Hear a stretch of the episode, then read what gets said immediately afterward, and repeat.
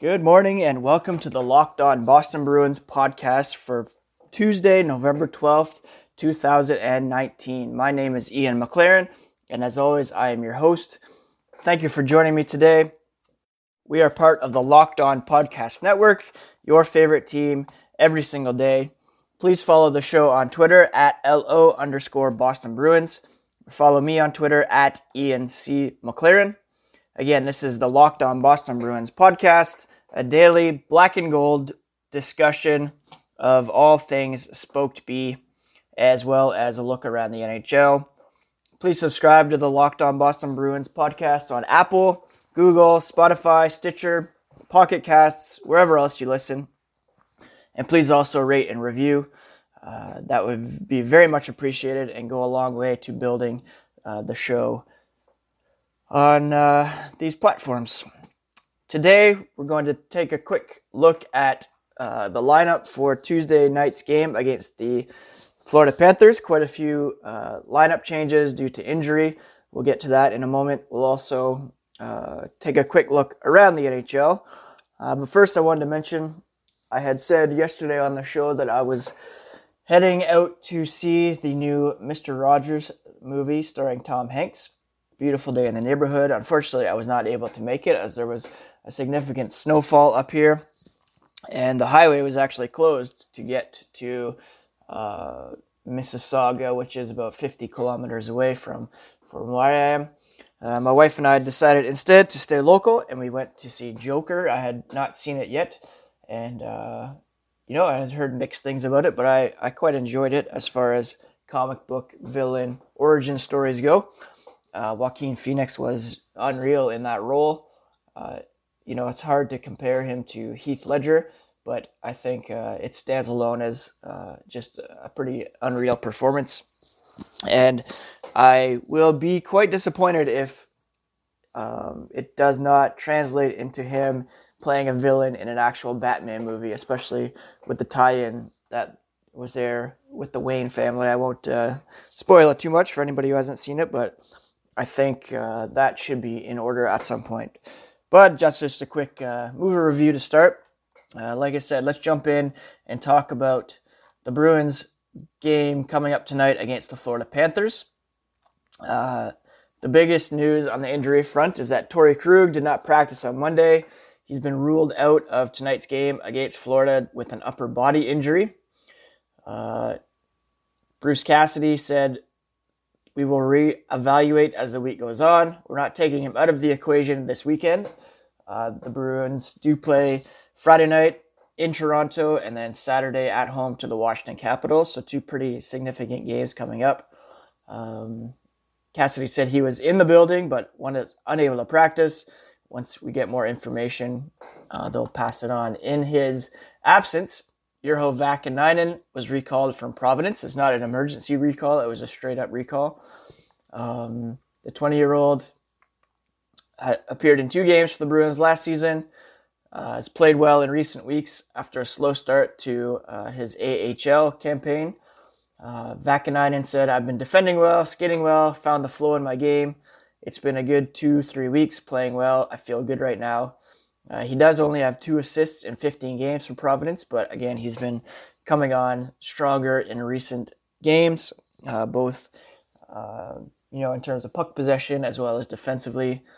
He said, "When you get a chance, you're going to take it. I haven't been thinking about it too much. I don't want to stress myself if someone gets injured or I get called up. I just want to be myself. So hopefully, uh, Vaakanainen can step in there and um, you know make it an immediate positive impact, if not, uh, you know, just not make a negative impact. Um, Cassidy did say that it will be either Vaakanainen or Steve Kampfer that plays Tuesday night, but it, I would bet that the uh, Vaakanainen, who again was picked first in the first round back in 2017, he's done enough to show that he uh, warrants a look uh, in tonight's game. Uh, Elsewhere in the lineup, Jake DeBrusk remains out with a lower body injury. Brett Ritchie remains out with an upper body injury, and David Backes is also out with the upper body injury that he suffered uh, on the collision with Scott Sabourin last Saturday. Um, all three of those guys will not practice. Or sorry, well, not yeah, they did not practice on Monday. Will not play Tuesday. On DeBrusk, Cassidy said um, it's stretching out a little, so they weren't sure exactly how long he'd be out, but it's turning into uh, more than day to day. It looks like. And um, Backes, Cassidy said he's feeling better until he gets on the ice and gets active. It's hard to speculate on his return. Um, Kevan Miller on a more positive front. Uh, Kevan Miller skated in full contact a year for the first time since last April. Um, he seems like he's still a little bit away from playing, but participating in practice is a big step in his return from knee surgery. Um, Wednesday is a scheduled day off for the Bruins. They're going to practice on Friday, uh, sorry, on Thursday, and then Friday or Saturday they play games. Uh, so maybe the very earliest he'll be back after those two games on the weekend. Um, but it depends on how much practice he can get in there and um, how quickly he can get up to speed. There's no timetable, uh, but this is a big step up for him, obviously, to get um, ready. The Bruins did have a pretty intense uh, 30 minute practice on Monday. Obviously, they're uh, you know 0 2 and 1 in their last three games, having lost to Montreal, Detroit, and Philadelphia. So uh, Cassidy was kind of leaning in a bit, um, a little bored to get going. He said, "Let's get after it today. Get in that mindset that we're going to come out working hard to begin Tuesday's game against uh, Florida." So as uh, the lineup looked in practice, obviously is Marchand, Bergeron, Pastrnak, Heinen, and Krejci Coyle are back together as they were uh, on Sunday's game. Third line looks like Bjork, Lindholm, Senyshyn, and then Nordstrom, Kuraly, Wagner on the fourth line. Chara and McAvoy were back together. If you'll remember, uh, McAvoy and Grzelcyk skated together on uh, Sunday, but due to the injury t- to uh, Krug, they've been Chara and McAvoy have been reunited. Grzelcyk just taking Krug's spot in the second pair with uh, Brandon Carlo, and then Vaakanainen and Clifton skated together on the third pair. Um, so that's kind of how things look ahead of Tuesday night's game against the Panthers. The Panthers, uh, I've mentioned before, they've uh, not you know jumped up the NHL standings to date, but they are a team to be reckoned with in my estimation. Uh, they have really uh, solid offensive players strong team defense under new head coach Joel Quenneville, and they are also, um, you know, banking on more improved goaltending from Sergei Bobrovsky. They're eight, four, and five through 17 games so far. Uh, they are led in scoring by uh, Jonathan Huberdeau with nine goals. Alexander Barkov uh, has 22 points to lead the team, and um, you know Bobrovsky leads the team with six wins, although he is off to, like I said, uh, a bit of a slow start uh, with only an 884 save percentage. So uh, if the Bruins can take advantage of that, uh, they'll be in good position tonight. But if uh, he decides to uh, become the Bobrovsky of old, then, you know, the Bruins could be in trouble tonight against the Panthers. So we'll see how that plays out. Up next we'll come uh, back with uh, some news and notes around the NHL, a bit of an extended version of that today. Today, I wanted to touch briefly on uh, the Don Cherry situation. As you'll have probably heard, uh, Sportsnet announced Monday that Don Cherry was immediately stepping down from his role on Hockey Night in Canada. This came after Cherry singled out new Canadian immigrants during Saturday's Coach's Corner segment for not wearing poppies to honor veterans and troops uh, leading up to Remembrance Day. Uh, Cherry's comments sparked a lot of uh, backlash, uh, not just on Twitter, but also uh, in mainstream media, social media. Uh, it sparked apologies from Ron MacLean, Sportsnet itself, um, but Don Cherry refused to take back his comments. He insisted his remarks weren't racial or bigoted, but we're just trying to call people to respect the troops. He said he felt he was betrayed over the firing, especially the fact that it came on Remembrance Day, and that he didn't want to be turned into a tamed robot to keep his job. Um, so there's a lot going on there. His departure obviously creates a pretty big hole on Hockey Night in Canada. He's been doing that since um, what, like 1981. Coach's Corner for over 35 years.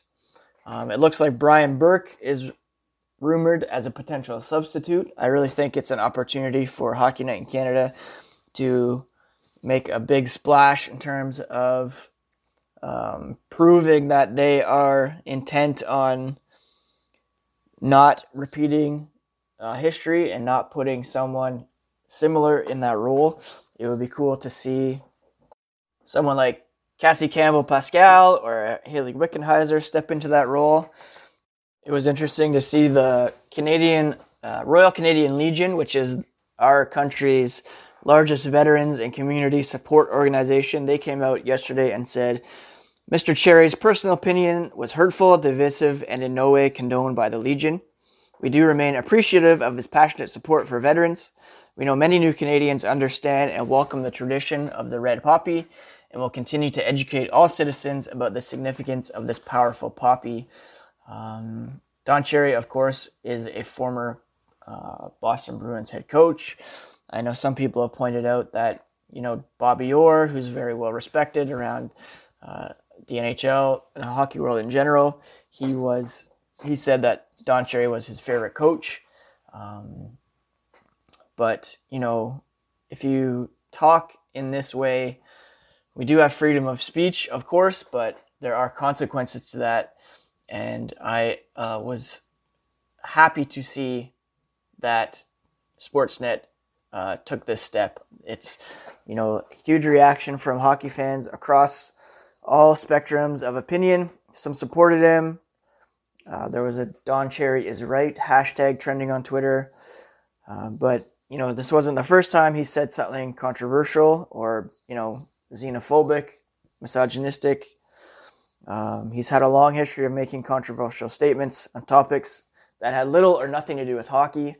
Uh, he doesn't really provide much in the way of progressive hockey analysis on Coach's Corner. Um, this latest uh, example just was way over the line. I think the backlash was warranted, and uh, the network, Sportsnet, and the NHL couldn't ignore uh, ignore it with apologies. Greg Wyshynski from ESPN he tweeted that he said um, he had heard that the apologies from Ron MacLean and Sportsnet over the weekend were kind of a litmus test for uh, how people would react, and obviously uh, those apologies did not go over well, and therefore uh, they took the uh, step to remove Cherry from that position.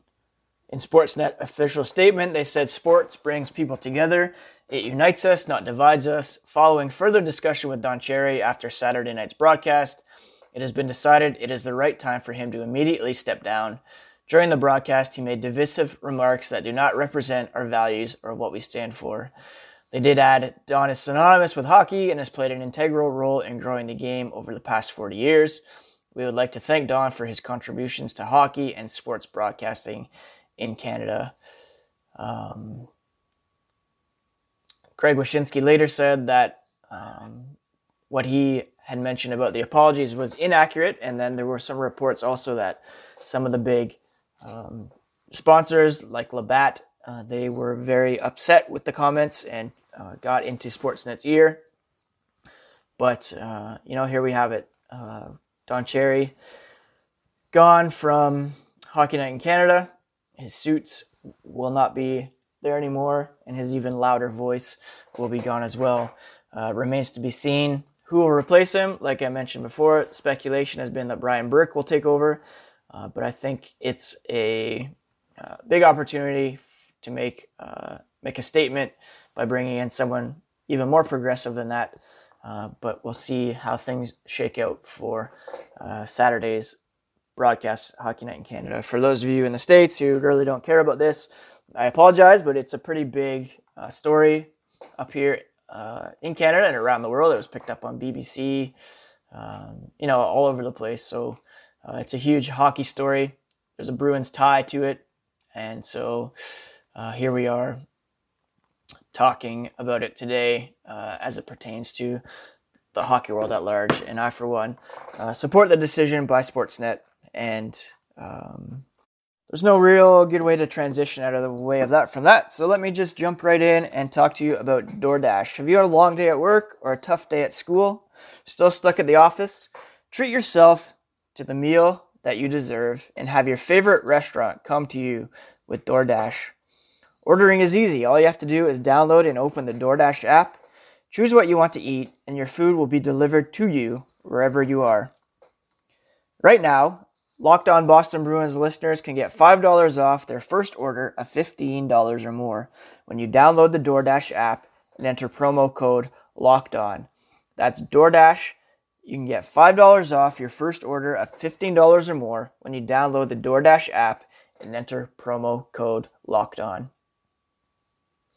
In other news around the NHL, to wrap up today's podcast, uh, I mentioned the Don Cherry situation, obviously. Uh, the Arizona Coyotes, they announced an uh, extension for general manager John Chayka. They've been a team that I mentioned in our power rankings so far this season. They're off to an impressive start uh, so far to date. I believe they remain in a playoff spot. That's right, they're third in the Pacific Division. 10 6 and 2 record through 18 games. Uh, only four points back of the Edmonton Oilers for first in the division with uh, a game in hand. So uh, a good start to the, the season for them. Uh, Chayka has re-signed Oliver Ekman Larsson. He acquired Nick Schmaltz, Phil Kessel, Darcy Kuemper, Derek Stepan, Antti Raanta, uh, drafted Clayton Keller, Jacob Chychrun. So all uh, integral moves for the Coyotes, and um, seems well deserved uh, for him to get that extension, especially if they can hold on to a playoff spot. Jesse Puljujarvi apparently intends to spend the rest of the season playing in Finland. He has until December 1st to sign a new contract to play in the NHL this season.